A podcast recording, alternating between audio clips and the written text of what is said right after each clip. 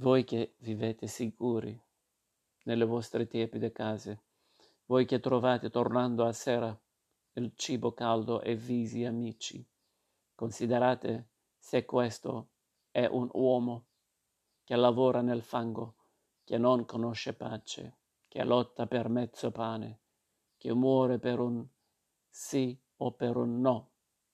Considerate se questa è una donna, senza capelli e senza nome, senza più forza di ricordare, vuoti gli occhi e freddo il grembo, come una rana d'inverno. Meditate che questo è stato. Vi comando queste parole. Scolpitele nel vostro cuore stando in casa, andando per via, coricandovi, alzandovi, ripetetele ai vostri figli, o vi si sfaccia la casa, la malattia vi impedisca, i vostri nati torcano il viso da voi. Per mia fortuna sono stato deportato ad Auschwitz solo nel 1944 e cioè dopo che il governo tedesco, data la crescente scarsità di manodopera, aveva stabilito di allungare la vita media dei prigionieri da eliminarsi, concedendo sensibili miglioramenti nel tenor di vita e sospendendo temporaneamente le uccisioni ad arbitrio dei singoli.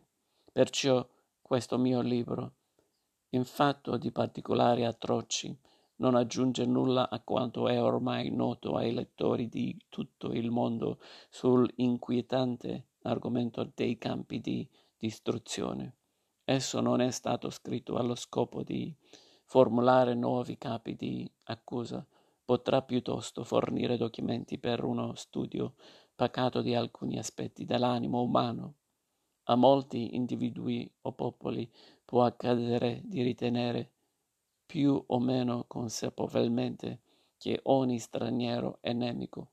Per lo più questa convinzione giace in fondo agli animi come una infezione latente.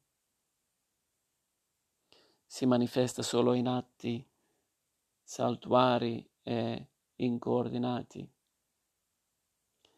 e non sta all'origine di un sistema di pensiero. Ma quando questo avviene, quando il dogma inespresso diventa premessa maggiore di un sillogismo, allora al termine della catena sta il lager. Esso è il prodotto di una conce- concezione del mondo portata alle sue conseguenze con rigorosa coerenza.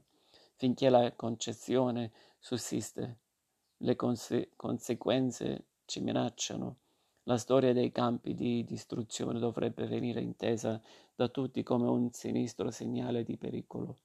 Mi rendo conto e chiedo venia dei difetti strutturali del libro, se non di fatto, come intenzione e come concezione, esso è nato già fin dai giorni di Lager. Il bisogno di raccontare agli altri, di fare gli altri partecipi aveva assunto fra noi prima della liberazione e dopo il carattere di un impulso immediato e violento, tanto da rivaleggiare con gli altri bisogni elementari. Il libro è stato scritto per soddisfare a questo bisogno, il primo luogo quindi a scopo di liberazione interiore, di cui il suo carattere frammentario. I capitoli sono stati scritti non in successione logica, ma per ordine di urgenza. Il lavoro di raccordo e di fusione è stato svolto su piano ed è posteriore. Mi, mi pare superfluo aggiungere che nessuno dei fatti è inventato. Primo Levi.